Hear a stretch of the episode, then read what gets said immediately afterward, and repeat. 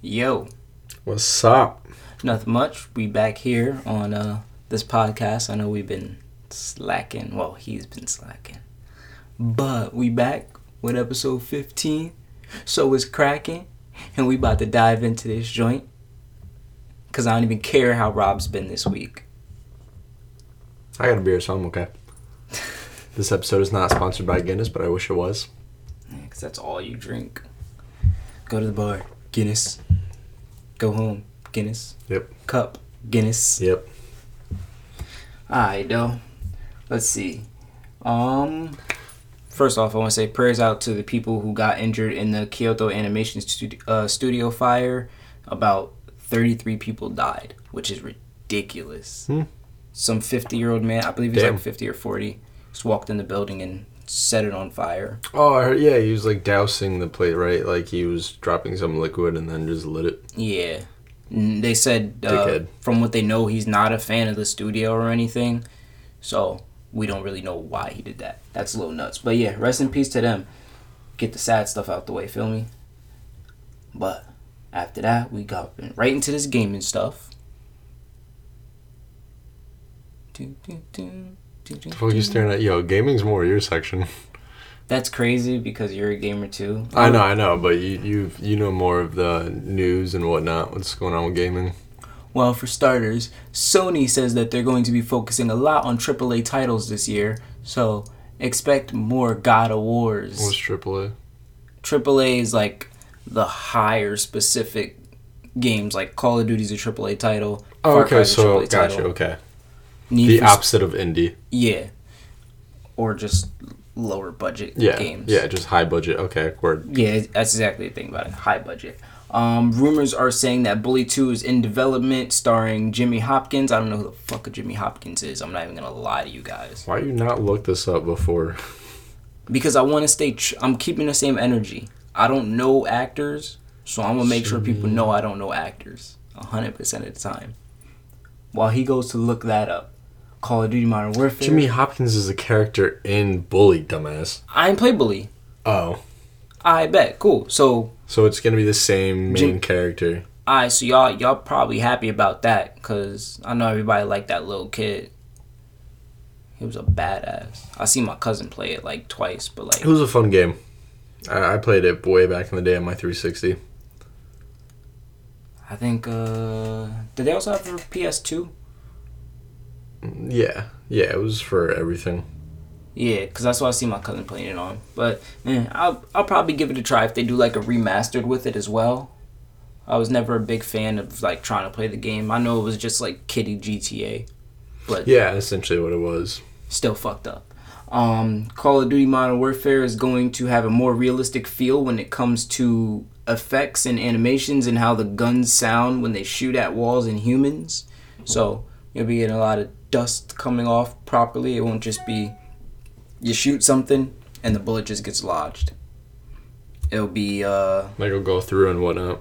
yeah, stuff like that, and then like the smoke that comes off of the gun or the bullet when it hits something due to friction and heat. That stuff's gonna be a big factor into it. And two v two is coming back to Modern Warfare for I heard online. about, yo, that's that's gonna be lit. It looks pretty dope, and it's good for people who don't necessarily like playing in big teams. Yeah, I can see myself playing 2v2, especially with like my friends. Yeah, like well, with you, like I used to play online with my Xbox friends, but then like I, I stopped because Yeah. everyone started playing like all the different games I didn't like and like uh, team deathmatch and whatnot. But I was like doing 2v like the best is when you had six friends and you did like 3v3s or 2v2s.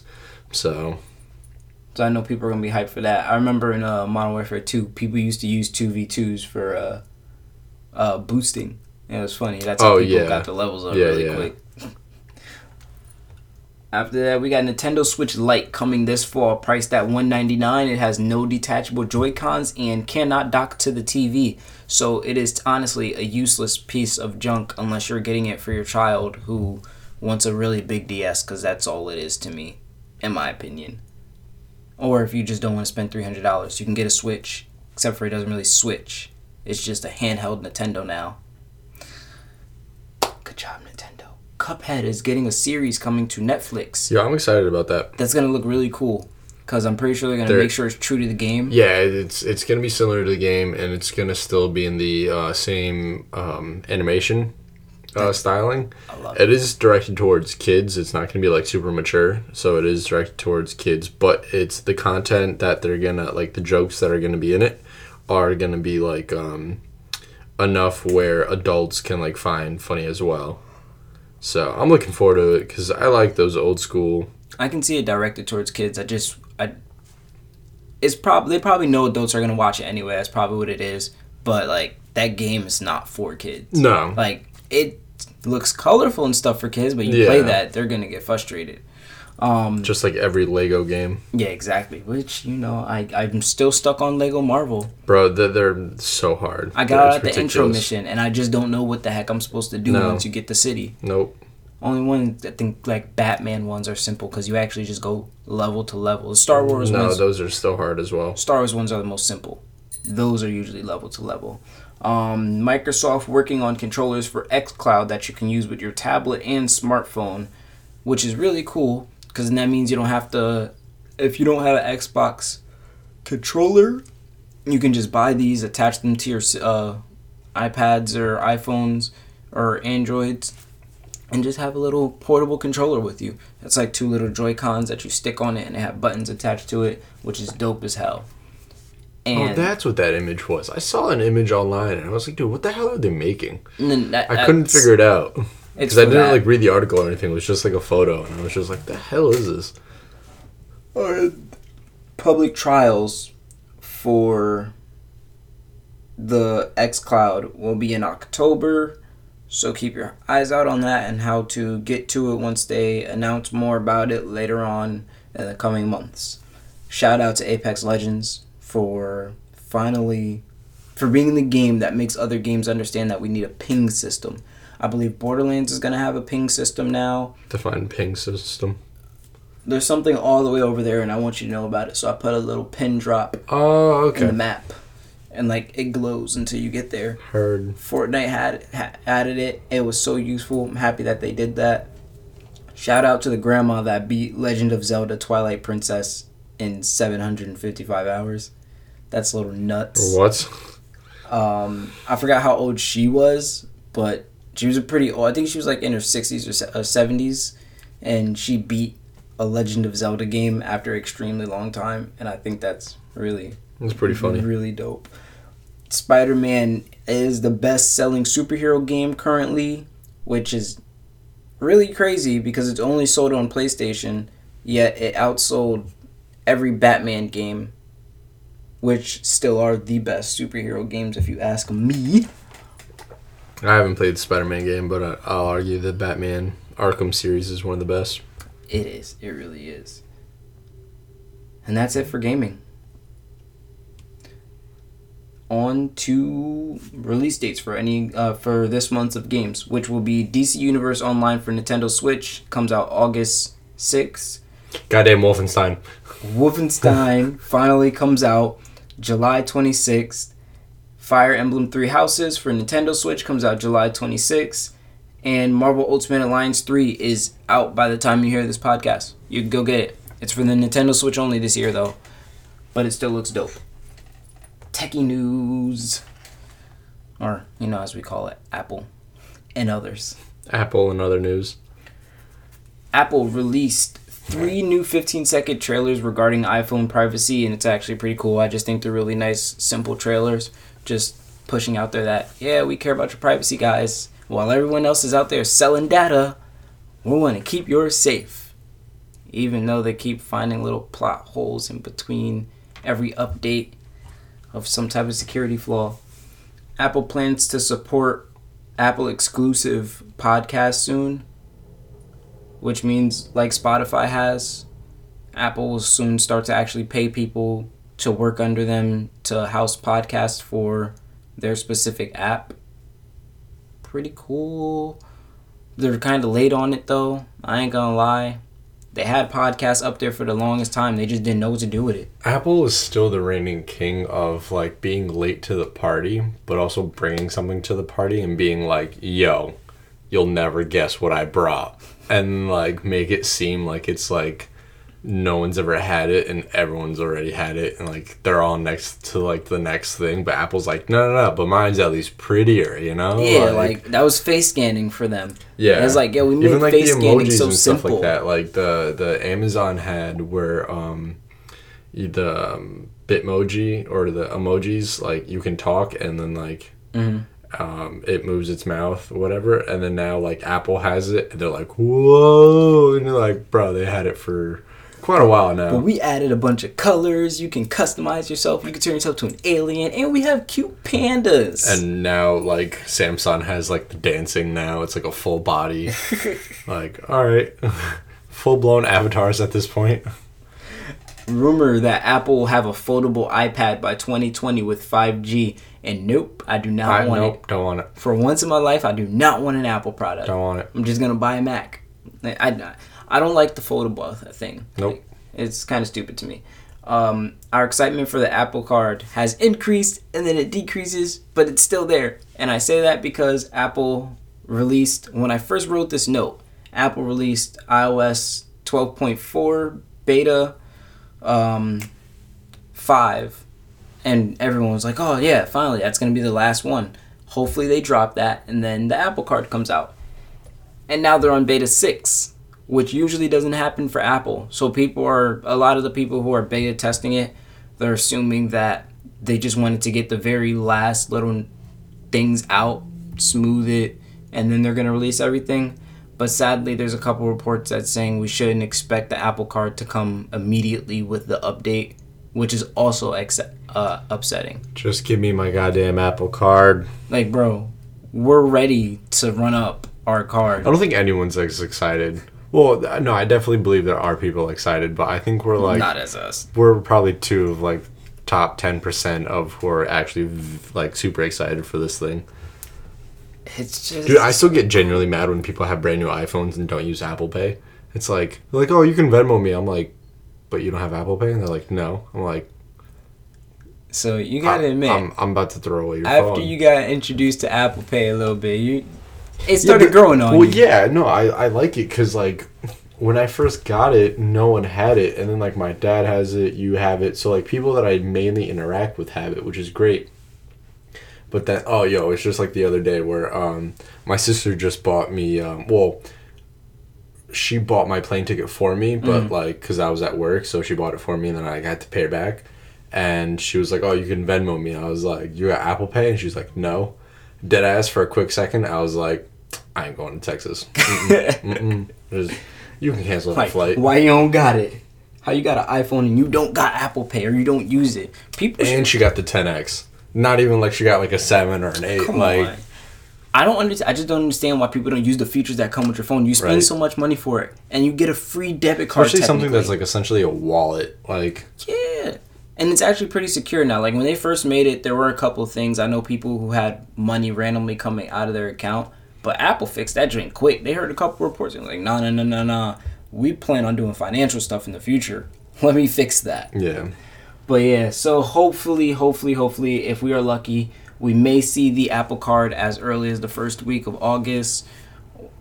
If not, it's definitely in August. That's my prediction. I don't think they're gonna wait that long. They said summer, and honestly, if they wait till the end of August, that'll be a real fucked up summer. Like, wouldn't you want people to spend your credit card? yeah, but it's just in time for the like the new holiday season, so it's okay. That too. I'm just saying, maximize your profit. Apple disabled walkie-talkies due to a privacy concern. Uh, I guess there was a little backdoor hacking going on through it, or people were, are you able to listen to and make uh, FaceTime calls? Kind of like that one issue that someone had. It was like if you call someone and they decline it, and then if you call them right back, you can still hear them. Some weird stuff like that. So they disabled it, but they're gonna update the watch and everything and fix that very soon. Instagram to increase how it filters unwanted content such as violence, hate speech with a new policy, which can get your account banned pretty easily. So if you're one of those people who make uh, trolling accounts, be careful because you might get banned forever. Forever, ever, forever, ever, forever, ever. Movies. Movies. Want to start with trailers or you want to do news? We can do news first. Uh, I have one which would be Hellraiser, which is already getting a movie reboot, is also getting a TV series, possibly. What's Hellraiser? I feel like I know that, but I don't. It's a horror movie about the people who come from hell. They're like literally the torturer, the person who hangs you that up. the It's movie weird. with the guy and he has like a metal triangle head? Uh, that's not that's Silent Hill. Never mind. You ever you know who Pinhead is? He has a bunch of pins sticking out his face. Yeah, that's Hellraiser. Ah, okay. Yeah, that movie. There was a part in that movie where someone had to eat shit. it was kind of nasty, but I still love that movie for some reason. I do. But yeah, if anyone's a Hellraiser fan, they might get a TV show, and I actually can't wait for the new reboot. I, I just Hellraiser's not scary; it's just stupidly great. Tony Todd, the dude from Candyman, had a really funny negotiation about a bonus of $1,000 for every sting during the bee scene in the movie, and he got stung 23 times, which is extremely funny to me. I get I think that's a good deal. If you're not allergic to bees, a thousand dollars per for bee sting, 23 stings. Nigga, that's pocket change for him right there. I mean, it's it is worth it though because bee stings like because that was on his face, right? Yeah, they, Yeah, I don't. most of know. it was on his face um and something that actually angers me even though i gave up on these disney movie things the live actions the new mulan movie is not going to have any of the classic music in it and it's not going to have the dragon mushu. I understand the whole not singing. Me too. I don't like because they they they want to make it like well like the Lion King I understand the singing. Like when, when it's a cartoon I get. But when they're like redoing it I think Mulan's like the one movie where it's okay not to have the singing because you're trying to tell like a, a genuine story. Yeah. Um and it's not a musical anymore it's just a movie yeah Like, I, I don't like and Little Mermaid. If they take out the singing, I'm not gonna be mad because it had singing in the cartoon, but I don't expect Yeah. them to have singing in live yeah action. actually that's also one like I think like Little Mermaid if they did singing like one or two songs I'd be like okay I get it but then at the end of the day if they weren't to I'd be like okay because then it makes more of kind of like a dramatic and you're more like invested into the movie Mm-hmm. I feel some people like musicals and that helps them you know that's I see that's it for Lion thing, but- King mainly because I feel like out of all the Disney movies, Lion King literally lived off of the singing. yeah moments. that and like Jungle Book yeah, But like yeah, Lion Lion King like the songs were actually tied into the movie and the songs itself had like meaning to it and whatnot. So um but speaking of Lion King, they um they were saying how Lion King is on Rotten Tomatoes at least it's on the threshold of rotten and fresh like cuz the colors are very bland. Yes, it looks phenomenal cuz the animals look great but then there's like the animals don't have any emotions so it's like it's weird um, they don't really have like a character to them and apparently not much has changed from like the original Mhm.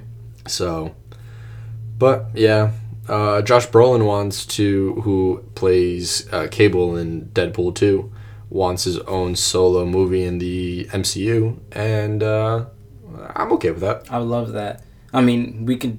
It would properly reintroduce him, but in the sense of the MCU now, if they ever want to merge him with the future stories, that's one X Men that they can easily have without issue. Um, and actually, his time travel can s- explain a lot of Yeah. other things.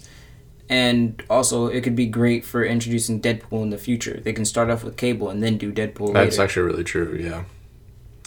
Uh, the gentleman who created The Mask, the original movie had Jim Carrey back in the 90s, um, is teasing a reboot with a female lead, which I'm kind of getting tired of everything being remade with females. It's just like you take a classic and then you want to create an all female cast. Um, I mean, like, just look at Ghostbusters they did an all female cast and it ended up being god awful. Um, I don't know about Ocean's Eight.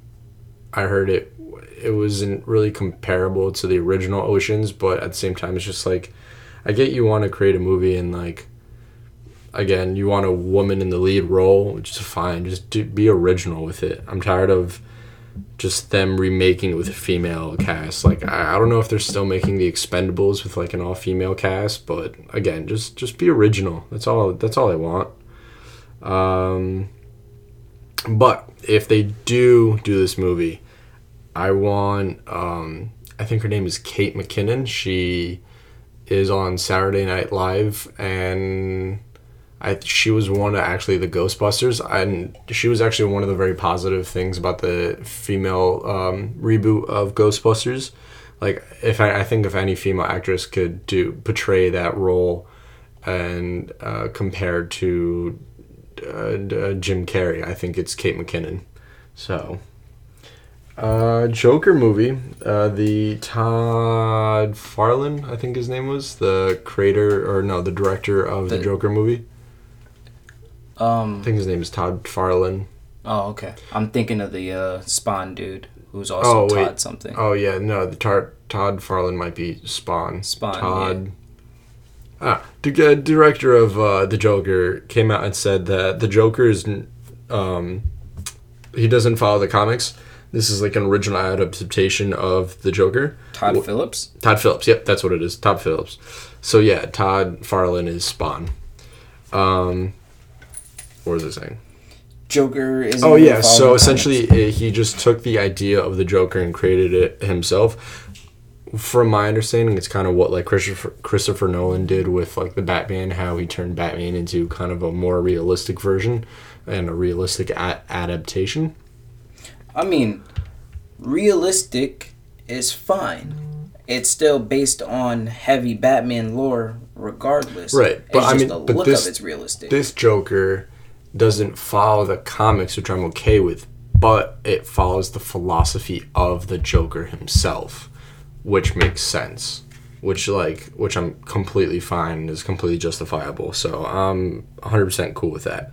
Because then it also it takes away the stress of um what am I trying to say? Like the the stress from us fans to trying to compare it to anything comic book related or like the other Jokers that have been in the past, like because it's its own entity and its own kind of philosophy. It's just like, oh, word, okay, I see the vision of what he was doing, and then we at that point we can say whether it worked or whether it did not. I um, understand that. I just like to be able to compare it. Like, oh, I see that idea is grabbed from this story. That's the on- honestly. That's why I watch most comic book things is because I, like to do the connections. I, I think he might be inspired by some elements, but there's no direct like storyline. So That's fine as long as I can see stuff. Cause like even when I watch Avengers, it's like oh Captain America picking up the hammer is something I know about in the comics. I love that idea. It's not like they just threw it in the movie. Batman uh, getting his bat back broken broken by Bane isn't something they just made happen. It's something that I can connect to the comics. Like that's all I like to look at when I see comic book movies. I like those things. other comic book movie news: Thor four is happening. Uh, I'm gonna murder this guy's name. The the, the director of Thor Ragnarok. Ta Taika why nope not even gonna try anyway that guy he plays Korg the rock guy um yeah he's on uh he's he's on board there we go that's what I'm trying to say He Wow. directed and played a character. yeah so he, he, he directed it and then he played yeah he plays um Korg That's The rock guy. cool. because well it, it makes sense because he has such a small role hmm but That is um, true. Yeah, so he's on board. He's uh, going to be writing the script and directing again, which uh, we're all okay with. Everybody. So look I out for that. More details. I finally seen Thor Ragnarok. It was a pretty good movie. It's You're the best Thor movie You're ever. just, well, yeah, no, it's the best Thor movie, but you're just fucking weird and don't like comedies. So that too, but I also hate Thor. So that that was the biggest reason I didn't want to watch it. yeah, but, then this read- movie makes up for all the other stuff. I mean, from for, from Thor Ragnarok on, like I'm I like Thor in Civil War in Age of Ultron. I didn't like. I didn't really like him in his own movies. I didn't even see the second Thor movie, but um, I didn't really like him in the first Avenger movie. But Age of Ultron and Civil War, I liked him, and then from Ragnarok on, like I genuinely like liked the character. I and like then I love what they did with him in uh, and uh, Infinity. No, Endgame. Endgame. Endgame is what made me like him. And then I started reading the War of the Realms comics I've been reading. And then I was like, all right, I'll give Thor another shot. And I watched Ragnarok finally. Watched it, and I was like, yo, all right, this nigga's funny. I like Thor. He's cool. But that's it. If you give me any pre Ragnarok Thor, I'll probably punch you in the face. Like, no, get that shit out of my get get that out of here. And Scarlett Johansson has stated that um, she's upset that, you know, or she thinks that she should be able to play any uh, role that, you know, that she's asked to or that she agrees to, uh, which I absolutely agree with. You know, like, I don't think certain roles, you know, if she because I know she got the backwash. Backlash. She got the backlash for the whitewash. There we go. Um, of the Ghost in the Shell, Which, which wasn't whitewashed. Dun, dun, dun. They're fucking cyborg robots. which I I listen. I get where the people are coming from. Yeah, but At the I think same- it's blind rage. That's why I don't like it. Most of those people were like, I know Ghost in the Shell is an anime. I've never read it. I've never seen it. But there's a white girl playing the main character. I think that's wrong. That's my issue. I'm a big fan of Ghost in the Shell. Read every single issue that they have in manga, and I've watched every single animation. There's no issue with it. And the writer was just like, yeah, she can do it. Like the real writer. Was like, I don't care. That's cool with me. I think she's a good fit. I definitely agree with that when she was supposed to play that role of the chan- tra- transgender uh, one man, right? Because it was Yeah. the character originally was a woman and then became a man, so a transgender man. Um, and then she got backlash for that, and they were saying that they should hire a real transgender person. It's like, yo, all right. So if I want to cast a gay character, then I have to hire a gay actor. It's like I can try hiring gay actors, but if none of them can act, I'm gonna hire a straight guy that can act gay. Acting. And and at the end of the day, it's like it just really depends on what you're trying to get out of that actor. Because define act gay. You know, like I know a lot of gay people that are completely normal that you would never. Th- oh, yeah, I'm wow. This is very like PC territory now. We're definitely gonna offend somebody, but I know many people that you would never assume that they are gay, and then you find out they're gay, and they're Based like, on the way that they act. yeah, like the stereotypical gay guys are very feminine and like you know have talk funny or like whatever talk a specific way. And then there's certain guys that are just gay and they're like total dudes. And you would never know that. You like uh, actually my chef one of my chefs at my restaurant um, he's gay but like everyone works with him and doesn't know it's not like he hides it he's he's like open about it but like when you interact with him you just never Yeah, he doesn't give off any type of vibe. yeah, which most people would any- think yeah, someone he's has just, to give he's off just a a cool dude, and then like you you'll tell him. Here's another thing. Barry Allen is 100% straight, and I just mean that as in like if you read any of the comics, he has not once expressed a love for another male character. Ezra dude who plays Barry Allen is gay. He's a gay guy playing a straight male. So why can't a straight Wait, hold on, say that again. the dude who plays Flash in the the movies, the Justice League? He's not gay. Ah, someone told me he was. No, um, Wally's gay. In the Flash TV show. That's interesting. Yeah, Wally's gay. No, not someone. Ezra. All right, well, whatever. We're gonna say he is, so I could just make this point. Or he, you know, he. I think he's. No, he's just uh, very flamboyant. I, think, they were going off his outfits from uh, one of the red carpets he was at, or whatever. I well, he's definitely a supporter of the LGBTQ. My boy I know killing it. that. I he might My boy has swag. He was like, he might be bisexual. I don't know. I don't want to assume certain things. well, if he is bisexual, Barry's not. Therefore, anybody can act. I like how this headline says 18 things you didn't know about Jewish actor Ezra Miller. Like, why do you have to define that he's Jewish? Barry's not Jewish. He's Jewish. See? The only time acting. Ge- oh, the gender queer star of fan- I don't know. So gender queer? I don't know what the fuck is that supposed to mean now. Ah, they keep coming up with new words and I don't know what they mean. I just want to know if I'm he's straight or not. They're But- just offending everyone without even trying. But the thing is, in my opinion, the only thing you have to worry about when you are casting is color or race. If someone in the movie is meant to be black, do not have a white person play the black person. If someone is meant to be white, do not have the white black person play the white person. That's about it. Otherwise, if you can act and you fit the description that is needed, go act your ass off.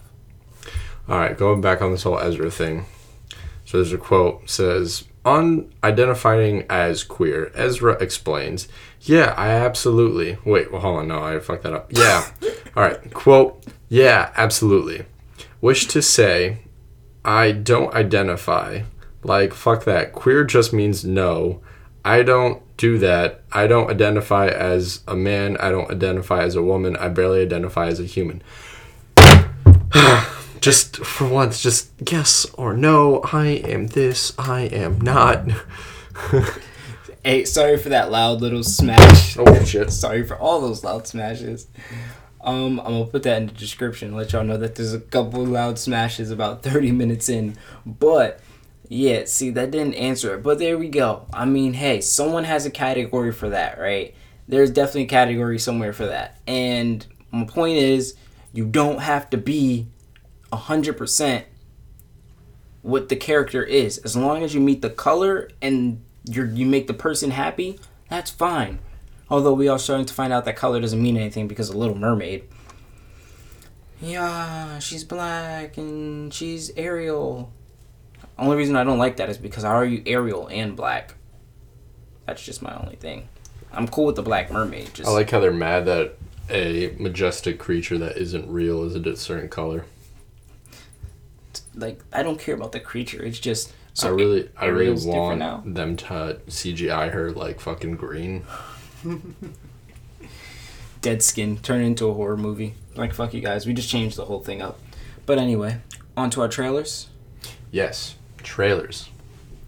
So let me unlock my notes again because I fell when I dropped my phone. Uh, trailers. So the trailer for Cats came out, and let me tell you, it is quite disturbing. I never saw the Broadway show Cats, nor do I ever intend to. Uh, my boy Idris Elba is in it, and that's the only reason I want to see the movie, but I won't. So, if you're a fan of Cats, get excited for that. I know Taylor Swift is Taylor Swift is excited because she's in it. and She loves cats. Hate her. So, anywhoozle, uh, Top Gun Mavericks, which is the sequel to the original Top Gun, uh, the trailer came out. I never saw Top Gun. I know a lot of people are, you know, it's either you've seen it and you absolutely love it, or you've seen it and you don't care about it, or you just haven't seen it at all. We are two people that haven't seen it at all. Nope. So, yep. It, Chapter 2. I'm very excited for that because I like the creepy clown dude. Um, it, it's just I'm a I'm a fan of the new It movie. A lot of people didn't like it, but I'm enjoying it and it's really cool. And I'm just hyped. Do you know who the clown is related to in the MCU? No. So in Thor, the original Thor, the old professor, Yeah, that is Clown's dad in real life. that's pretty cool. Yeah. Nice little acting family there. And I'm trying to think of his brother. His brother is I'm trying to think what movie he was in recently. Do, do, do. You know Tarzan? Yeah. The live action? Mhm. That's his brother. Huh. And there's one more, but I can't remember Wow, a whole family in. of fucking actors. yeah, no, they're That's they're really usually good. how that works. Yeah. Okay, what else we got? So, movie called Playing with Fire. It's a Nickelodeon film starring John Cena and Michael or Keegan Michael Key or whatever that guy's name is. Hmm. Um, it's it's a movie for kids. Um, there's a couple funny parts where I giggled at, but for the most part, uh, if, if it wasn't for um, Michael, Mike Key, my, God damn it! Now I gotta Google this guy's name because I don't want to keep butchering it the whole time. Uh, Key. I thought you wrote it down. I did, but who knows what I fucking wrote. Keegan Michael Key. So if it wasn't for Keegan Michael Key, then the movie really wouldn't be worth it. I mean, John Cena is kind of funny, but it's mostly uh, Keegan Michael Key uh, doing all the heavy lifting. Also, uh, John Leguizamo in it. I know you don't know actors. Nope. He's the guy that voices Sid in Ice Age. I like Sid. Sid was a cool. You ever watch uh, John Wick? Yeah. First one. Once. You know when John Wick goes to the mechanic shop and to get his car fixed, the Spanish dude. Mm-hmm. Yeah, him. Oh yeah, no, uh, I know which one you're talking about in the trailer. He yeah. was in it. Yeah, he's funny. Yeah, he's a cool guy. Uh, Hustlers. That is the J Lo and Cardi B stripper movie. I'm kind of with it. It is based on a true or inspired by a true story or based on a true story. A bunch of strippers uh, steal money from a bunch of rich, you know, Wall Street guys, and you know, crimes and what ensues. It's, I guess, if you're if, if you want to watch kind of a fun movie, I guess. I'm with it because that know. trailer actually made me laugh. And I mean, there's an Asian girl in there, and then there's booty and money. I'm with the shits, cuz. A dope movie that everyone should check out definitely is Don't Let Go. Um, this isn't spoiling anything. This is everything that you find out in the trailer, but uh, it's essentially a uncle and niece relationship, and they you know they have a really good relationship, and the niece ends up um, I think, dying in a drive by, or, or she ends up getting murdered. And the uncle, you know, is and he's a cop, and he's having like a difficult time, um, kind of dealing with that. And all of a sudden, he gets a phone call, and it's his niece, after you know she died already. So he picks up, and it's his niece on the other line, and he's like, "What?" And he's like, "Yo," and, and he finds out like he's two days into the future. And so he's like in some different universe or world or whatever like talking to her. Um, and then he tries to solve her murder before it actually happens in her time. So it's a really cool kind of i wouldn't really call it a sci-fi movie but like a cool quantum world thriller so definitely check that one out the kingsman's the Kingsman prequel called The King's Man uh, came out, and it the trailer itself looks phenomenal. Oh, the prequel. Yeah, it's a prequel of like the organization of the Kingsmen. Okay, that's dope. Yeah, that's why that it's, that's why it's called the King's Man, not the Kingsmen. Okay, all right, it makes sense now. And um, I forgot Ralph. Ralph. Uh, I forgot the guy's name, but some really good actors in it. It, it was shot beautifully the great slow mo. Uh, so I can't wait for that movie to come out. Then Super Size Me 2. There's a sequel to the original Super Size Me movie. The guy is not eating fast food for a month again. What he's doing is starting his own fast food restaurant. Mm-hmm. And he's being like completely upfront and true about uh, everything the, the, the products and everything. So it's just kind of like how the fast food industry is lying to us, especially when they say like, "Oh, this is fresh and this is this is you know not frozen or whatever." So it's gonna be interesting. I mean, his original documentary kind of like really shook up the um, uh, the fast food world. So and for TV show trailers, there's a really funny show coming out on HBO called The Righteous Gemstones.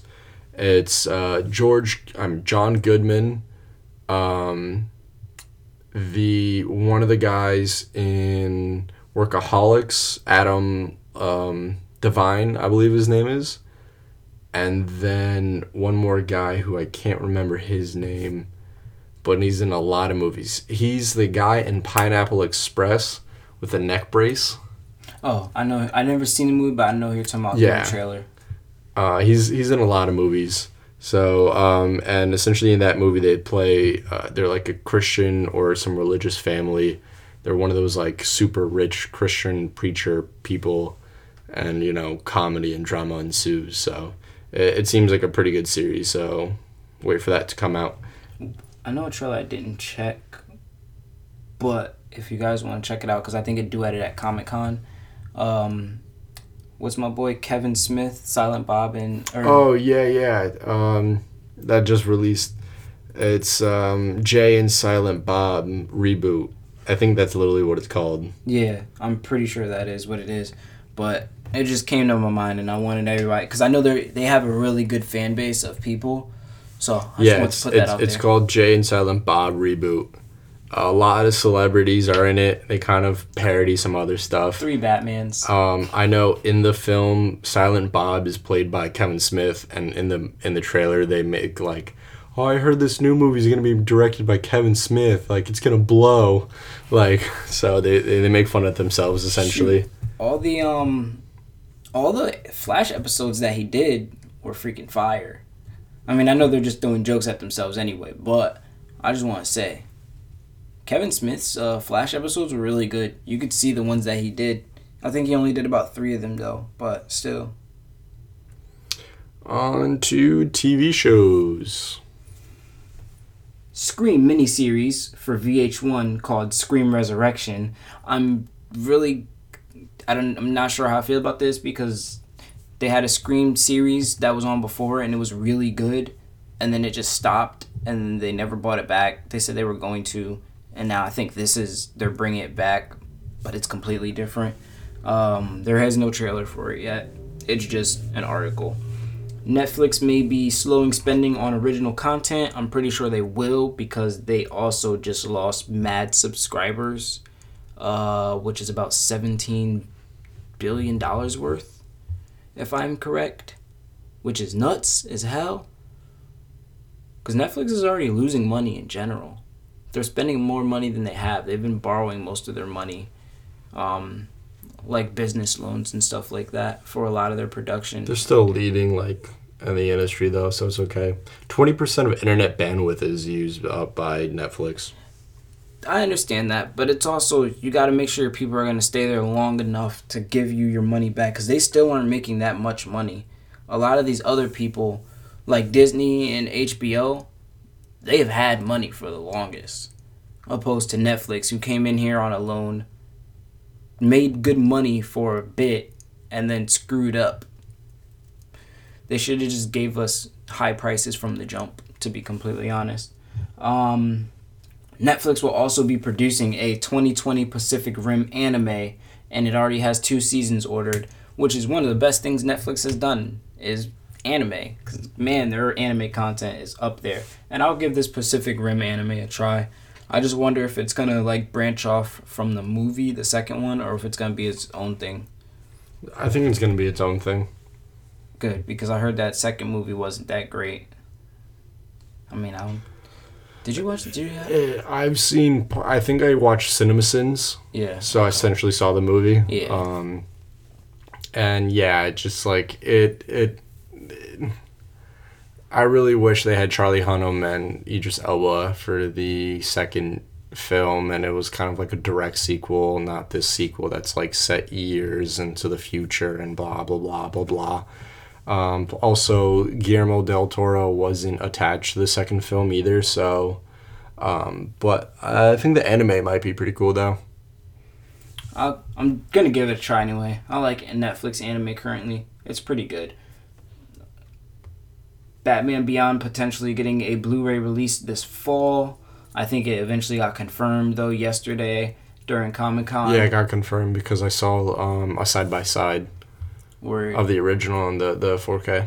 I'm lit. I'm I can't wait for that. I do miss Batman Beyond and I would like to watch it in better quality. DC Universe reportedly not shutting down as HBO Max was announced, which will house Friends. Uh, so many streaming options. It's getting kind of nuts. I mean, not Well, that H- I'm gonna HBO get. already has its own like Yeah, but it, provider, so to speak. it's getting now. It's HBO streaming, I think, and then HBO Max is gonna be its own thing, which is gonna be a little weird.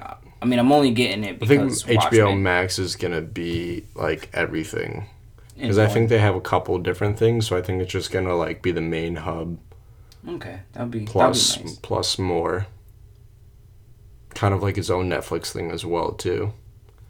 So, but uh, yeah. Oh, uh, Emmy nominations were dropped, and what's it called? Game of Thrones had like thirty-seven nominations Jesus or something Christ. like that, like a total of like over a hundred in its entire running, um, which is just absurd. But uh, go check out the Emmy noms. I'm not gonna say all of them because that'll take some time, and I'm also too lazy. So, comics. Comics. All right. Um, I don't know why I put the Netflix thing in there, but Spider-Man: Far From Home, uh, Far From Home, movie. Let's do that first. It's been a week since the movie came out, so they're getting spoiled. Okay. How'd you like it? I thought it was one of the better MCU films, if not top three. Yeah, it, it to me, to me, everyone hates me, but I love it. Uh, I think it's better than Homecoming. It definitely is better than Homecoming I, I visually. visually yes. Um, story as well. I give it a solid eight point eight out of ten. The reason I'm not giving it a nine is because I feel like the first quarter of the film was really rushed. Oh, excuse me. Um, I, I feel like they kind of rushed it a little bit to get to Europe and whatnot. By the way, spoilers ahead. Um, so they, they kind of rushed the whole the, the everyone that from the Thanos' snap they call it the blip, and they kind of didn't really explain it, but they did at the same time, and they like rushed it, and then next thing you know, like they're packing, they're in Europe on vacation. They didn't show a lot of the stuff that was in the trailers, which I'm okay with because I, I feel like sometimes you have to create things for trailers to create a little more background uh, t- for people to want to see the movie and then not have to show it in the movie. But at the same time, like, don't show really cool scenes that I want to see, like, the full scene in the actual movie, and you don't show any of it at all. So, but uh, yeah. to check a video showing all the scenes that didn't make it, because I do like to see what scenes they don't use that were in the trailer. Well, the entire restaurant scene and the cops come and he's like, "So you the new Iron Man?" He's like, "How could I be the new Iron Man when I'm too busy doing your job?" Yo, that I forgot all about that scene after I finished the movie. But now that you mention it, I'm mad that that wasn't Yeah, like I wanted to see like the full scene of like what happened. because it was pretty cool. I'm Yeah. on vacation. Yeah, yeah, but um, I feel like they rushed like quite a lot of it, and then once they were in Europe and Mysterio was like finally introduced to to Peter Parker, from there on it kind of like timed itself properly. Yeah, Especially once you find like out to Mysterio. Yeah, on- once you find out Mysterio and like his backstory, and but not the one where Peter Parker knows, like when when Mysterio actually like you find out that everything's a lie, Yeah, like then it paces itself really well and the story's really cool. Then like at that point it gets really like dude, I absolutely loved when Mysterio started using the drones uh, just to to cause um um, The destruction on the bridge? Not even no, that just the the holograms. There we go. Just like everything was a hologram. Like that was super cool. And when Spider Man was um, when he was using it for Spider Man, and Spider Man couldn't tell like what was real and what was fake, and then like gets hit by the train. Mm-hmm. that like, was really one of my favorite scenes. yo, it was awesome. It really felt Mysterio. It's like when he first fought Mysterio, he wasn't sure like, yo, what's going on? Why are like, why are my spider senses going off? Oh, because everything's fake. yeah, But um, I liked it. I enjoyed it a lot. I do think that the my only issue with Spider Man is he is a lapdog for Tony Stark, and I really hope they move away from him being Tony's little lapdog. Well, it makes sense now once you find out that like that Nick uh, Nick Fury was the the Skrull. Mm-hmm. So like it kind of makes sense why he was pushing so hard because like he didn't have like a lot of that background knowledge. But then again, like you got to remember Nick it wasn't Tony Stark. It was Nick. Uh, Nick Fury was really treating him like that lapdog. Yeah, but Tony Stark before only. that, Yeah, but Tony Stark always wanted him to be like better. So it wasn't that necessarily. It was his lapdog. It was kind of like Tony was the general and Peter was like the new cadet in the army, and he was just like being like really strict on him, which made sense. Like, but Nick Fury on their other hand was just being like, "Yo, I pay you, so do what I say," kind of a thing. Thing is though, I'm for Nick Fury. That's very Nick Fury, so I'm not mad at that. For Iron Man, it's also because like this movie, they changed up so much stuff to make Iron Man the face of Marvel. Because to be completely honest, Spider Man should have been the face of Marvel. Well, I think he will in Phase Two, to be honest. Yeah, but he should have been the definitive face only because ever since Marvel was a thing, Spider Man was always the one who But the problem is, is that Sony had Spider-Man for such a long time, that. and the MCU started, they couldn't do that. I totally understand that. I'm just saying, like, and Iron speaking- Man was the one who Shit. essentially created the MCU in They got the lucky. films. Yeah, and and all the villains that they were able to create based off that. I think also that was a really good thing that like from this movie, like all the villains, or so to speak, were. I, in re- and now that I look back, like it's funny how. Because in the comics as well, that's kind of like in Batman. This is also a thing with Batman that like citizens and Gordon, like they'll always say like, you know, we didn't have real villains and monsters until you became Batman. And even like Arrow, like in, in the show Arrow, that like until he became Arrow, there were no real villains and whatnot. But ever since there was Arrow, then villain the villains came out. So it's like if Tony Stark never became Iron Man, then like the world would have never had all these big problems and, and all these villains and whatnot, you know, like so besides besides like the alien invasion but but again I yeah so what Um, the, to, to go back to my point what this movie did really good was the villains were essentially side effects of the bad side effects of Tony Stark and Spider-Man was the good side effect of Tony Stark I just want everyone to know that Tony Stark is actually the biggest villain in the Marvel. basically I just want y'all to know that. Like it's it's a fact. Um, but yeah, so I'll give that movie a solid nine. I enjoyed a lot of it. It was extremely funny. This kid is a really good Spider-Man. He is a better Peter Parker than Andrew Garfield, but a little under as far as Tobey Maguire because regular Peter isn't a jokester. He's actually a very nervous-ish kid. But I'll accept it because I really like this Tom dude. He's cool. Now, comic news. Mm, mm, mm, mm, New female Ninja Turtle, new female Ninja Turtle. And she's gonna be in the comics. Um, I think I'm cool with that. I wanna. I think I'm gonna pick it up just to see how they write her in, because that's my biggest thing. I mean, there was used to be a female Ninja Turtle before in one of the movies, but I wonder how they're gonna make this a main continuity thing. Wow, this AC is just so good that it's making me tired. um, but yeah, I want to see how that how that turns out. I'm down for it.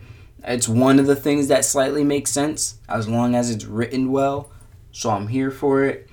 Marvel is getting ready for yet another event this October, although it's a bit smaller. It's called Contagion and will be in New York. And it will feature Jessica, Luke Cage, Iron Fist, The Thing, Moon Knight.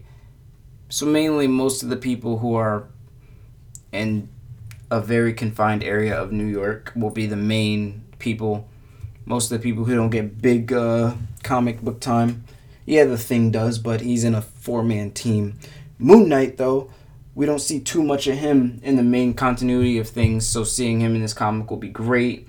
Batman's Grave is a comic that will be coming out, which will feature.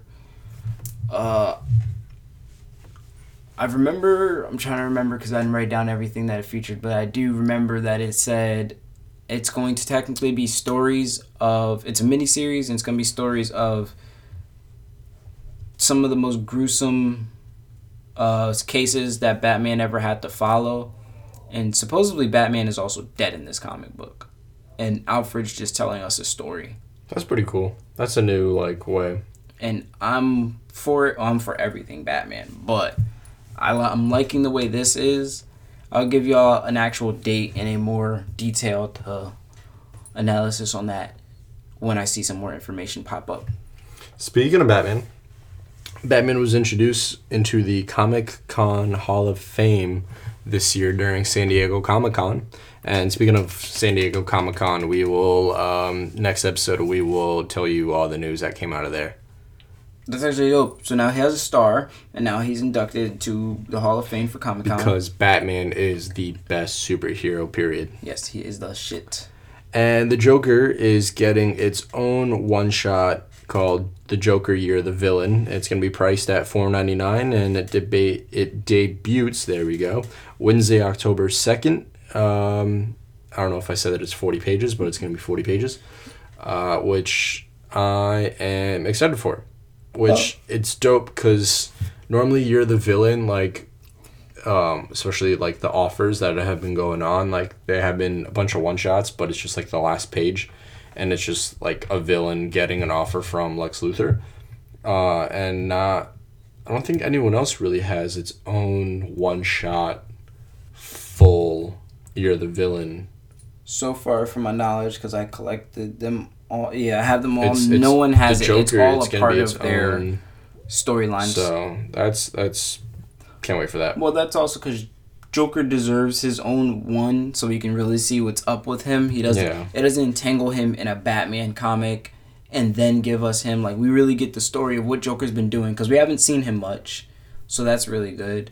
Um, to finally be getting that, and I mean, I wonder how he's gonna respond to dead Lex coming back and talking to him in a virtualish uh, form, in hologram, Well, I, hologram he, form. I don't think he's gonna get an offer because I Joker knows Lex's plan, like, because the League of Doom is still like following their plans and whatnot. So Well, this also comes out in October, so yeah, yeah, it'll probably just Joker be him definitely yeah, causing some havoc, it's yeah. some beautiful havoc.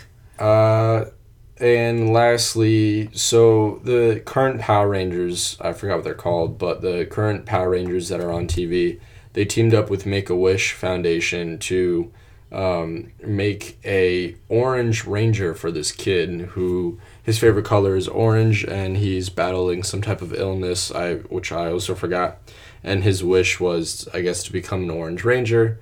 And they made a nice little video for him you know um, cheering him on and saying that they have their support and uh, that he was an official ranger um, and then there, at the end there was a photo of him with his little orange outfit on which is you know cool for that man make a wish foundation does uh, does a lot of cool things so shout out to them On to Flash 73 and Flash 74. Starting with 73. why don't we start with 74 work our way back hmm? I mean, I, I think not everyone can understand that. Um, the Flash learns how to use his speed to extract a bullet from his body, which he got shot with in the previous issue. Then he later meets up with Turtle in Iron Heights, and Turtle tells Barry he knows how he got his powers, and then admits that he knows who Barry is, that he's the Flash. Barry rushes back to his lab and tries to see if he can figure out the bigger picture that Turtle has planned and stop the future from happening. And in the end, we see Turtle from the future coming to the present with Barry chained up around his neck with a little fucking chain saying, I told you, Flash, I'd win. And that's the end of our 73 issue. And I thought that was nice. I thought Turtle's backstory was cool. He drained the life out of his parents, like most villains do. They just kill their parents because they were in the way. It's, I, um, if you were a villain, do you think you really would kill your parents? kill my parents now Yeah. I understand why they write it that way, but I don't really see a reason for me doing it. Like I'll just run away. Y'all, you ain't gonna find me if I run away. I'm a fucking supervillain. What what is my parents gonna do? Run in front of somebody who I'm about to kill? that's your fault. I didn't kill you. You killed yourself by trying to stop me from attacking. So didn't he something happen and they happen to die and then he sucked their energy? Yeah, well, yeah, he discovered it, but then like he had no remorse after it. It Oh, was like, yep, yep, okay. me down yeah, he j- yep, he he went a little evil and was just like, "Fuck you guys." Because they were trying to stop him. They thought he was obsessed with his research, and then he uh, put his hands on them and accidentally was like, "Oh, I suck your life." Okay, well, too bad. um, but and then it was a really wild twist when Turtle showed back up at the end and was had Barry on future Barry on chains, and it was just dope. I was like, "Yo, wait, what? This nigga really beat Barry?" But I mean, the dude can slow down anything. So it makes sense as to why he was easily able to destroy the Flash, in my opinion. Like the fact that he slowed down everything. I just think that it's really cool that they're giving us this story in general. This is actually a really good story for the Flash. To me, since maybe negative Speed Force area, Godspeed area. Yeah, actually. In my opinion, this is a, the next best arc. I enjoyed the Godspeed thing. That was the last thing that I really, really liked from Flash, excluding the button. Yeah, I mean this is cool because it's it's really original and it's kind of a reboot without or uh, it's an origin story without being like a reboot so Yeah. to speak kind of thing. So And then in our next issue, Flash 74, uh, Flash tries to run to Turtle, who came back with Barry, and fails because he keeps slowing down. So then he tries to sit there and think of something. So he ends up distracting him a little bit, running in there, saving Old Barry, bringing him back to the lab. And Barry, Old Barry's just sitting there like, yo, I'm gonna die soon. And I need you to know you should just give up. Like Flash, yeah, give up. I know we always wanted to be a hero, but it ain't gonna work like that no more. And we should call it quits because this ain't gonna work. Uh, and Barry's just like, yo, you're bugging. Mom always told us to never give up. All the heroes that we read never gave up. So then he runs back into the fray, and now he's using the costume that is stuck inside the Flash ring, which is dope. Because he was building that, Yeah, through the comic passing, you can see him building it over the pa- fa- uh, past few comics. And he came up with the idea to shoot the ring, I mean, to have the ring shoot out a costume. So it was nice seeing him build that, nice seeing him use it. And then he ran up to meet up with Old Turtle, and then out from behind comes Current Turtle. So now he's being attacked by two turtles. So in my opinion, I'm thinking that's double the slowdown. I don't know how the hell he gonna get past it. I think the next issue is gonna be the last issue for this story arc, and that's gonna be a little nuts. well the you just said the last next issue is the last right? Yeah, for this story Yeah. arc, I'm pretty sure. Yep, it is. Which would be 75, which makes sense because Batman's on 75. These are on par. They try to stay close. Um, and also, I'm pretty sure Flash is gonna have to enter the year of the villain thing soon too. But I did like this issue too. I mean, it's getting it. The climax is getting up there. I. It's one of those issues where it's like I really don't know what's gonna happen to Flash. He, the, the future Flash just got captured. You're an unexperienced Flash fighting two. I mean, he'll definitely. I think the uh, old, older Flash is gonna get enough um, energy or life back. energy and, and come back and, and do something. I But wouldn't be um, surprised because it's a superhero comic. Yeah. But I love the idea of the way they're ending it. It's kind of like, how is he going to win? yeah, Because if the old Flash got beat up, the new Flash definitely logically would get beat up. yeah, but then it's also like I it. They're making it seem like the old Flash kind of like lost the hope, and where Yeah. this one is is it's just the start of his like hopefulness. Like this is the Barry we have that's always has hope, and like so um it's this is really going to become that becoming of like the flash like i can definitely i can i'll put a dollar down that at some point next issue turtle's going to be like uh, i'm paraphrasing but it's going to be like but how did you beat me and flash is going to be like because i'm the flash and like he's going to like run off or do some shit like Cheesy, but I Yeah. can see it. Um, I was going to. Oh, this changes. In my opinion, I feel like this changes Flash, um, a little bit of his life, in a sense. unless with the with the dude who gave who made Flash because remember someone made Flash see the his origin over again because there's something he needed to remember from that time. Because we have been in this arc for a while but before this arc started someone was in Flash's house and he was like I'm going to make you see. Still a mysterious man. We don't really know what he's doing but he wants Flash to figure something to realize something. So what I'm getting at here is I definitely don't remember that. Yeah, it was like really. It was at the last part of the issue, and the dude actually sent him back in his brain technically.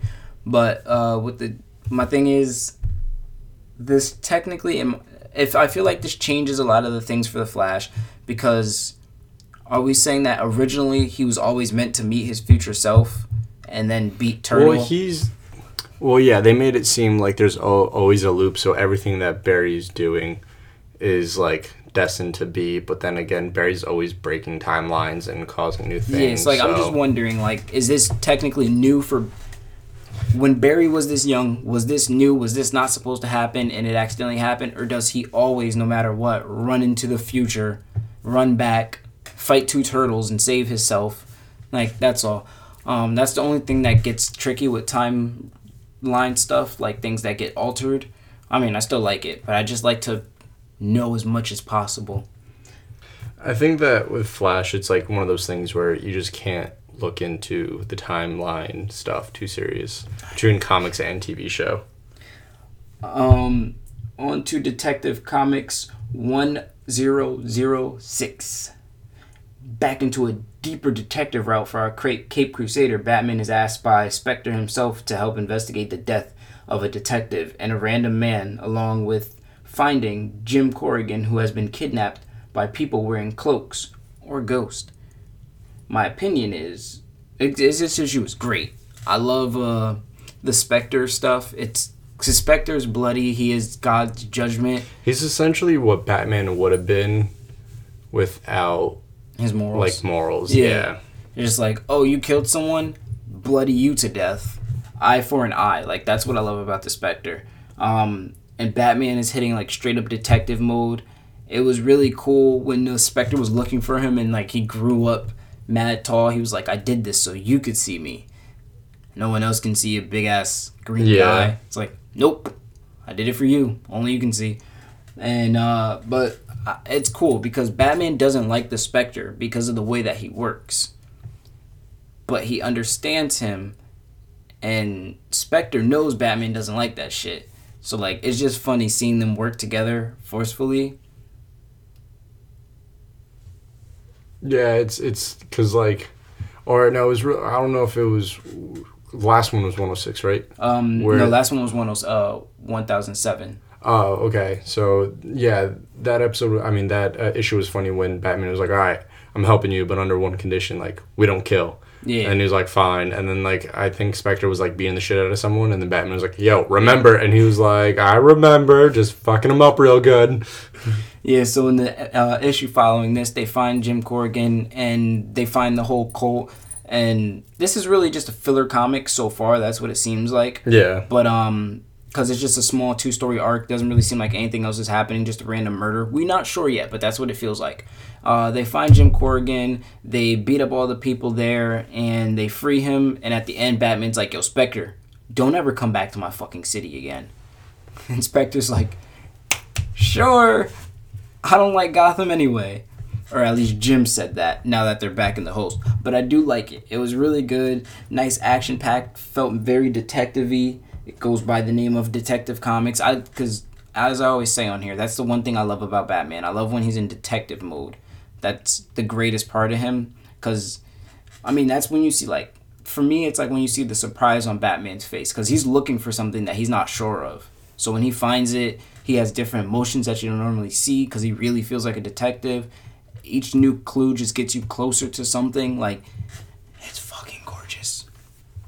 Uh, to talk about the how it's the last issue and it's kind of filler, I just looked ahead of what the next one was about, and it's uh, Joker's on the front, and it it's a tie-in for Year of the Villain. Oh yeah, I seen that somewhere and I'm happy. So yeah, it definitely was a filler. yeah, it was just a little filler. Space it out with Year of the Villain, because you know comics are like TV shows. They have a number of comics they want written in a certain way. Yeah. So that makes sense. I'm cool with that. I can't wait because I've really I've been waiting to see the Joker come back. Honestly, like, dang, we haven't seen the Joker in Detective Comics since Rebirth started. Um, since Metal. Yeah, that was about it, and he was only there for momentarily. Yeah. And then we seen him when he he, got was- scared of uh, Who Laughs. And he was in Batman. That's really it. But then he was only in Batman for the wedding. He hasn't really been. Huh. And uh, the new run of um, Justice League, uh, for ever since No Justice, like the whole Legion of Doom thing. Mm-hmm. He's here and there. Okay. All right. Well, I can't wait for that issue. That's gonna be a good talking. Um, Batman number seventy-four. The journey to the pit of resurrection continues with Bruce and Thomas carrying a protector of Roz's uh, pit.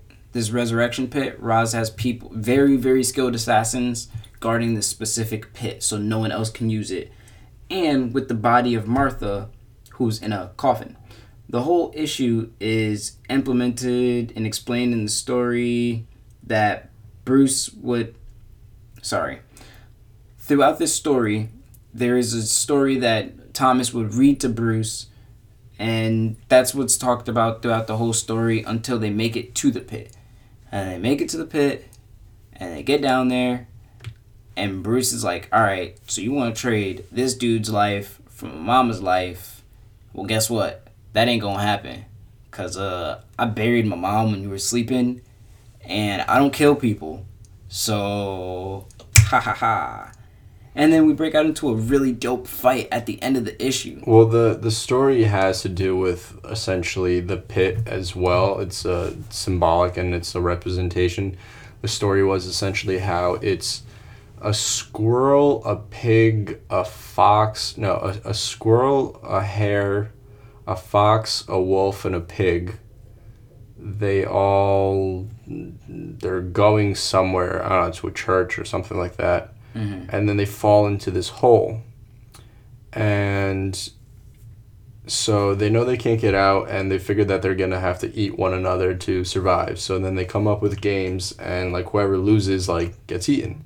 So the first game is like whoever um, can sing a note the longest uh, wins or like the loudest or something like that. So it's like the squirrel and the hare die first they get eaten and then like the next thing is who has like the deepest like roar growl or something.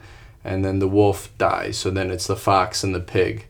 And while they're eating the wolf the fox um, he saved some um, skin from the wolf and some of like the meat from the wolf for later.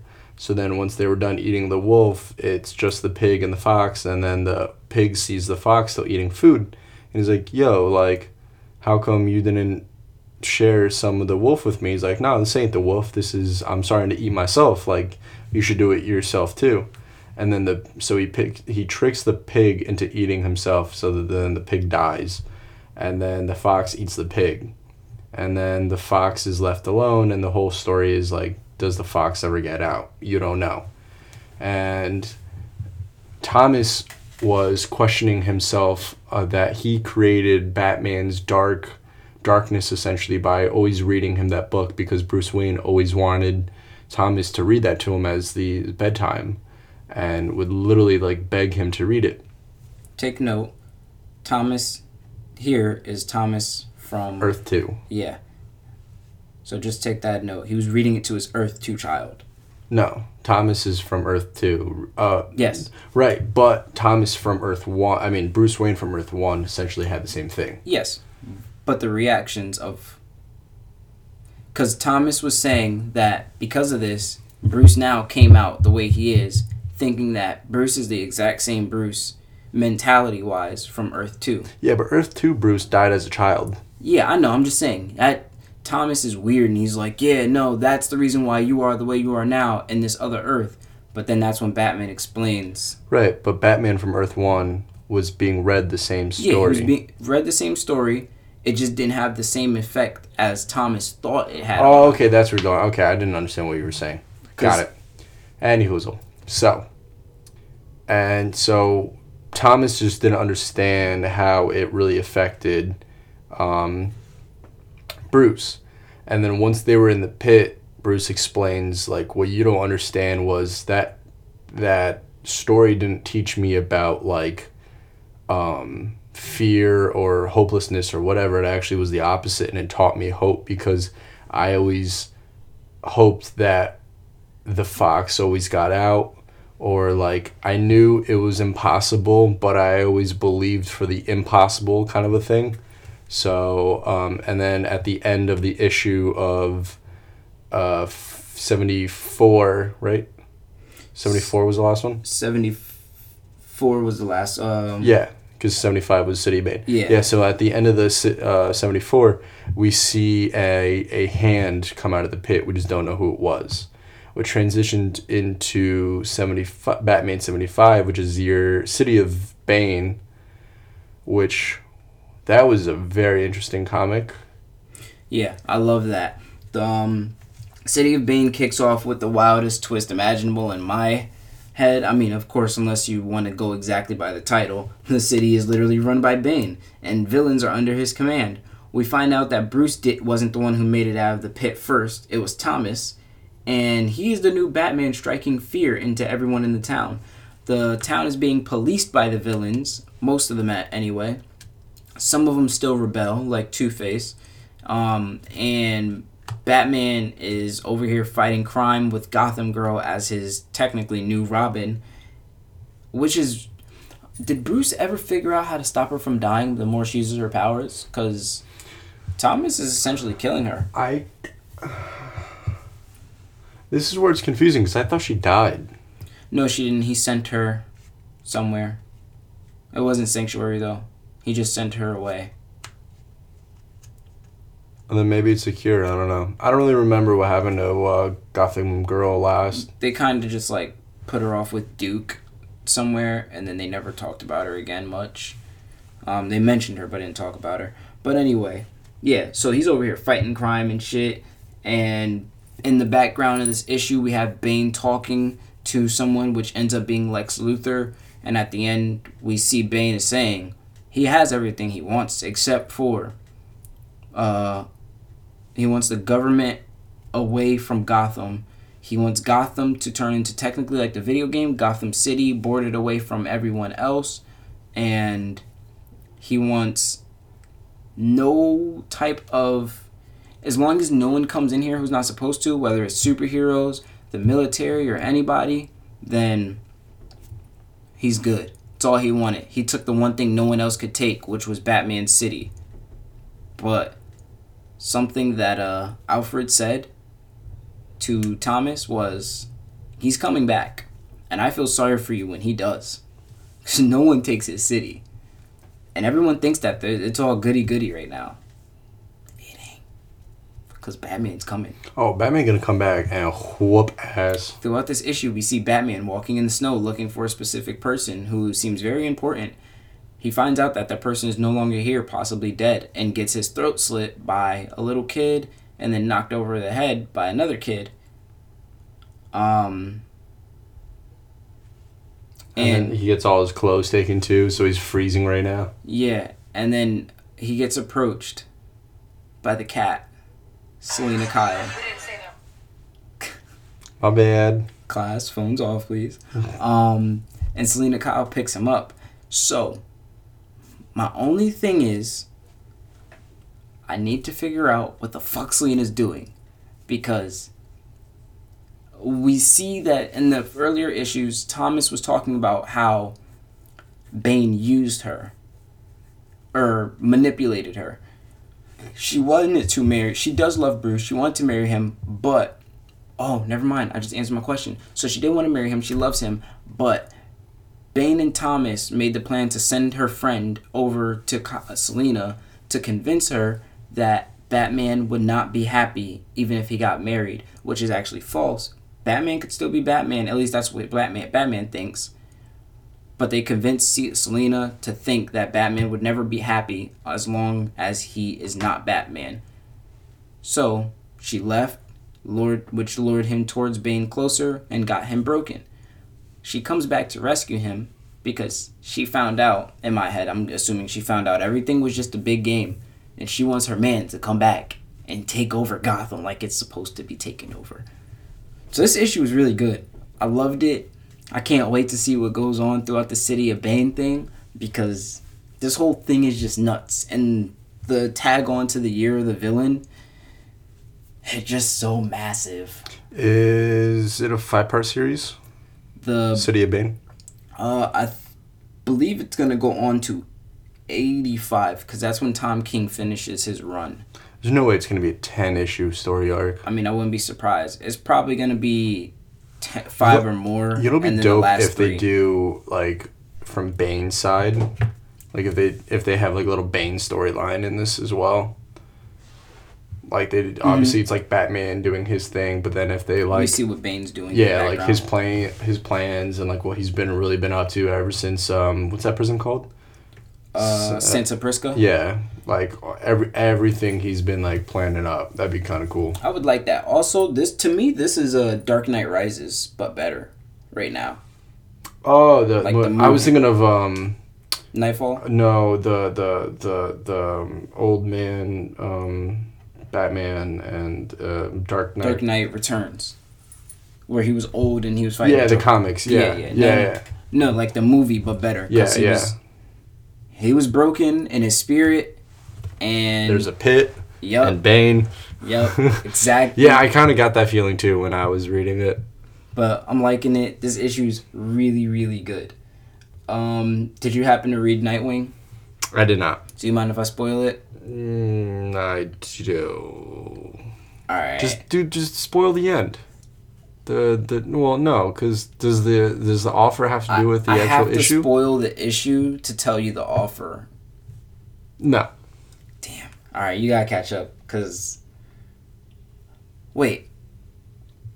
When was the last thing in Nightwing that you read? Do you remember anything? Did you read anything that had to do with him getting shot in the head? Yeah, yeah, yeah.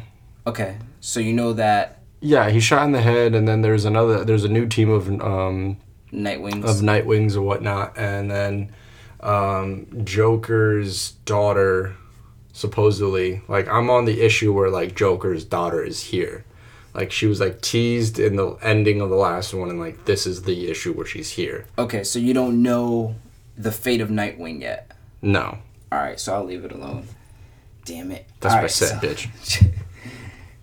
no, cause if you Leave just, Brittany alone. All right, Justice League 28. Lex and Jean are having a long talk while the other uh, main members of the Justice League go out to find Anti Monitor. And the issue is a lot of talking and a lot of dialogue.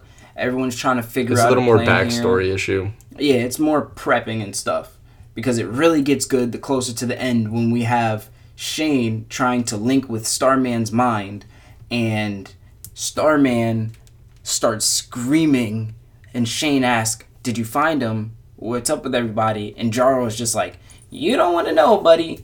So what happened was when that happened, he linked to everybody and he found out that Martian Manhunter just merged with Lex Luthor, technically dying Basically, and um, Hawk Girl was trapped, so she couldn't save him.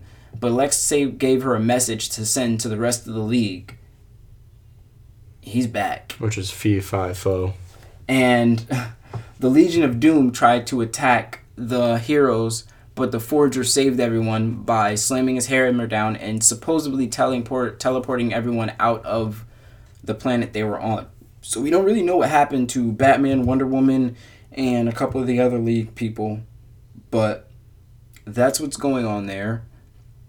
And I really can't wait for the next issue because this was just nothing but hype, yo. This Yeah, was, like, it's really just good build hype. up. Yeah, just really good build up. I think the next issue might be a little more of a build up as well, and then two issues from now is when like when shits get popping. Because what number was that? That was number twenty-eight. Yeah, so I feel like twenty nine might be another one, and then thirty is gonna be like a good one. Well, the offer is technically over, so I do believe the next one, the next two are going to be the good ones. Yeah, but the thing about the Justice League is like it involves the Legion of Doom, so it's the main storyline of what's going on with uh, Perpetua. I mean, Because Event Leviathan is a side thing, which is like parallel with Perpetua, but it's it's a little side mission thing. And Perpetua, like it, it's gonna have its own like one shots, but again, it's gonna be, um, um, what's it called? Ba, ba, ba, ba, ba, ba, ba. tie-ins related. Justice League is like the main story arc. Um, did you read Event Leviathan too? Yeah. Red Hood. Yes. Yep. Yep. All right, so here we go with this bullshit again. So who is possibly the main villain? Possibly Red Hood, again. So we have our team of detectives here. The question, but there's a lot of freaking people here. I can't remember them off head, but of course they're led by Batman technically, and Batman's sitting on this roof talking to Jason, and he's telling him about all the stuff that he's come up across and all the information, and then at the end of this conversation, Batman's just like, "So tell me, Jason, why'd you do it?" And then he's like, huh, "Me? Why would it be me?" Okay, yeah, it's me, because everyone just pops up out of the shadows. And Well, he didn't really. He ad- didn't- He didn't admit to it. He was just like deuces, and he like come on. dipped. that's that's admitting to me. Jason running off like Batman was prepared to talk. All that talking that he was doing, Jason could have just stopped him and said, But what if it's not the real right, Jason though? all right, that's that's understandable. But that's why they're trying to capture him. But Jason jumps off the building and everyone just like chases after him and then the issue just stops there. So we're trying to figure out what's up. I mean, I'm loving this because again, I'm a big fan of the detective people in DC Comics because the way they do their stuff is so great. Like when Elastic Man was talking to Leviathan in the morgue. Yo, shout out to Plastic Man. Plastic Man's a G. Yo, he was keeping it cool the whole time. It was kind of funny when he was talking to him, and then he was like, "What? Sorry, what'd you say? I didn't hear anything you just said. I blinked out when you said this." it was just mad funny. But Plastic Man is really cool, or Elastic Man is really cool. Um, I like the way Question does stuff. Question uh, was in the hospital trying to talk to uh, uh, bu- Lois Lane's no Lois Lane's Oh yeah, yeah. And Too many old people. I can't keep track. really funny because he's in there, and then the dude who works for Leviathan came in there to try and kill the guy. He get grabs a gun from his bed, grabs a gun from his bed, and then he shoots the intruder dead, and then he aims the gun at Question, and then gets ready to shoot him after he's like, "Ah, thanks to have you back, Colonel. Nice to finally meet you." And then pow, shoots him, but Question lives, of course. But it's just so funny. Like that scene was was pretty dope. But I'm really loving this. I love the aspect of it, and huh, I need to know what the hell happened to to Batgirl. Cause remember when everyone was getting uh caught by Leviathan, technically, She disappeared. she just disappeared. Yeah. He captured her and he captured Oliver Queen, but he only talked to her. Yeah, but Oliver Queen escaped. Well, not escaped. He No, he just dropped him back off. He was just like, yeah, whatever. I don't believe Oliver Queen escaped. But Barbara stayed after seeing who was under the mask. And I really want to know what it is. Because it has to be someone who's uh, a part of the family or has watched the family closely because they have the same methods as most people who hate the family. Spoiler, she left because she didn't think Batman was effective and because he, she thought he was harming everyone. Jason Todd, in every iteration of him hating Batman, thought that Batman wasn't effective, that he wasn't helping anyone, and he kept putting people in danger. Like, who else could it be? It has to be a Batman person. But although if they write it well enough, I won't be mad. yeah. And that's my only thing with it, because I can understand why it's one of them. There's not too many people who know how Batman works and who knows all this information, so fine.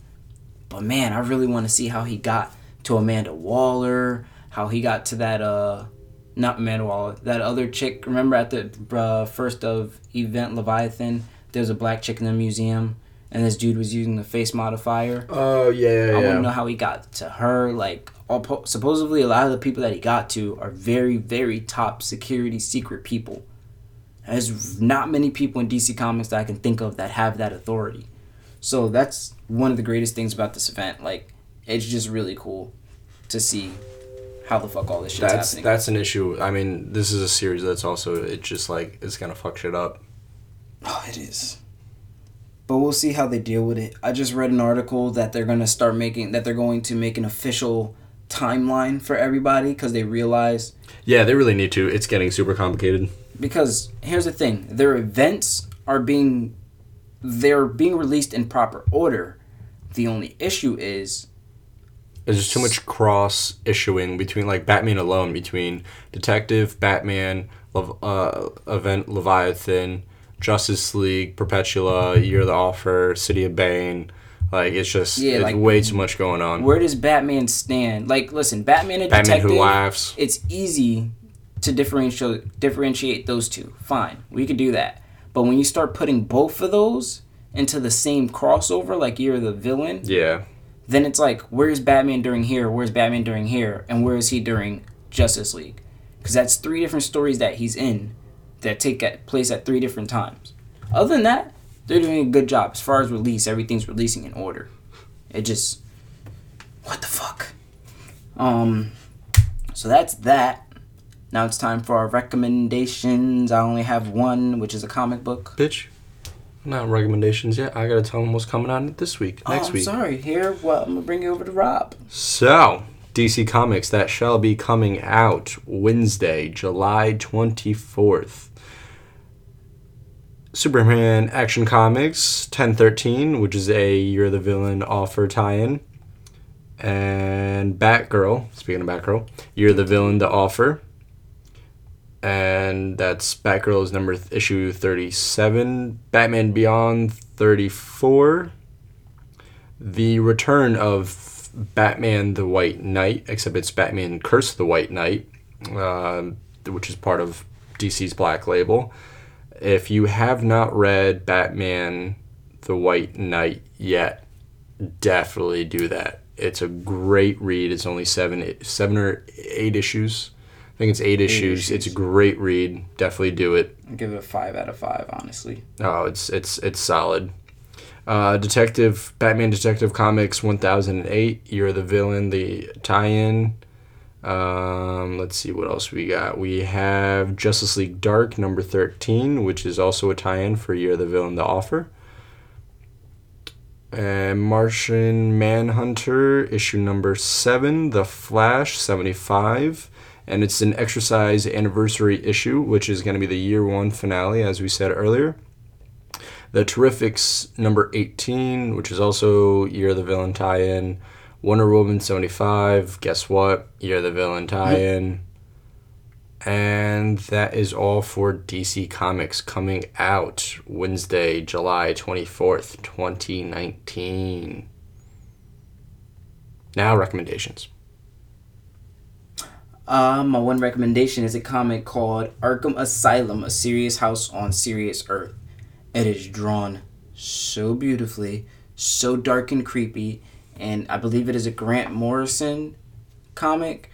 And bro, it it's really beautiful dark lore into Arkham Asylum and showing you how crazy it gets there and like it, it's just really nuts. You can feel the insanity in the DC landscape when you read that book. And Amadeus Arkham, it tells you more about him and how he came to make Arkham Asylum. It's just a bunch of dope shit, and I really recommend it. You can get it at your local bookstore or on Amazon. Of course, I don't have the price for you. This isn't retail, but check it out.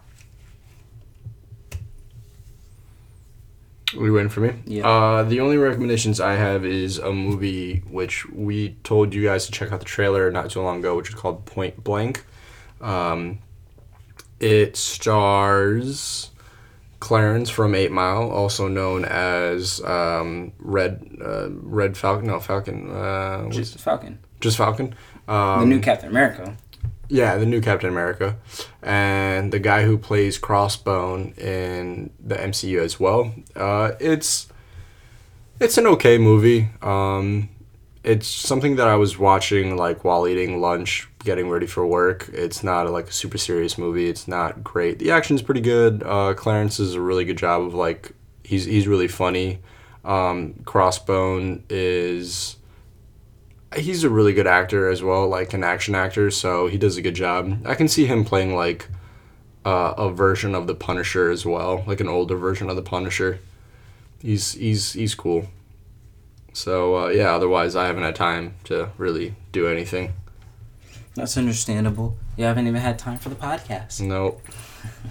oh, actually, I do have another recommendation for you guys. It is a podcast itself. If you like story podcasts and you really need something to listen to after you're done listening to us to get you through the day, and you like things that are slightly horror, I recommend listening to The Darkest Night. It is a three season, 10 episode each podcast about um, this company that can see the last moments before someone dies using their eye and then placing it into a box. And it is really freaking dope. Like I've been listening to it all week. That's kind of a um that was a Black Mirror episode, I think. Um where when someone dies, you they're like everyone has like a chip in their head or something and you like recall like their the last like 24 hours that they seen or some shit I know like what that. episode you're talking about. This one's it, it's similar to that except for that's like the base of this company. That's exactly what they do, and then they end up having to find out. Um, or this girl, she keeps throwing up conspiracy theories, and it's just really dope. I don't want to give y'all guys too much stuff, uh, too much spoilers about it, but it's a really, really, really good podcast I've been listening to. This is not a sponsorship or anything. It's just our normal recommendation. Freaking fire. I mean, if anyone wants to sponsor us, that's cool. Yeah, that's totally fine. I mean, Xbox, DC, Apple. All right, guys. Have a good one. Catch you next week. Peace.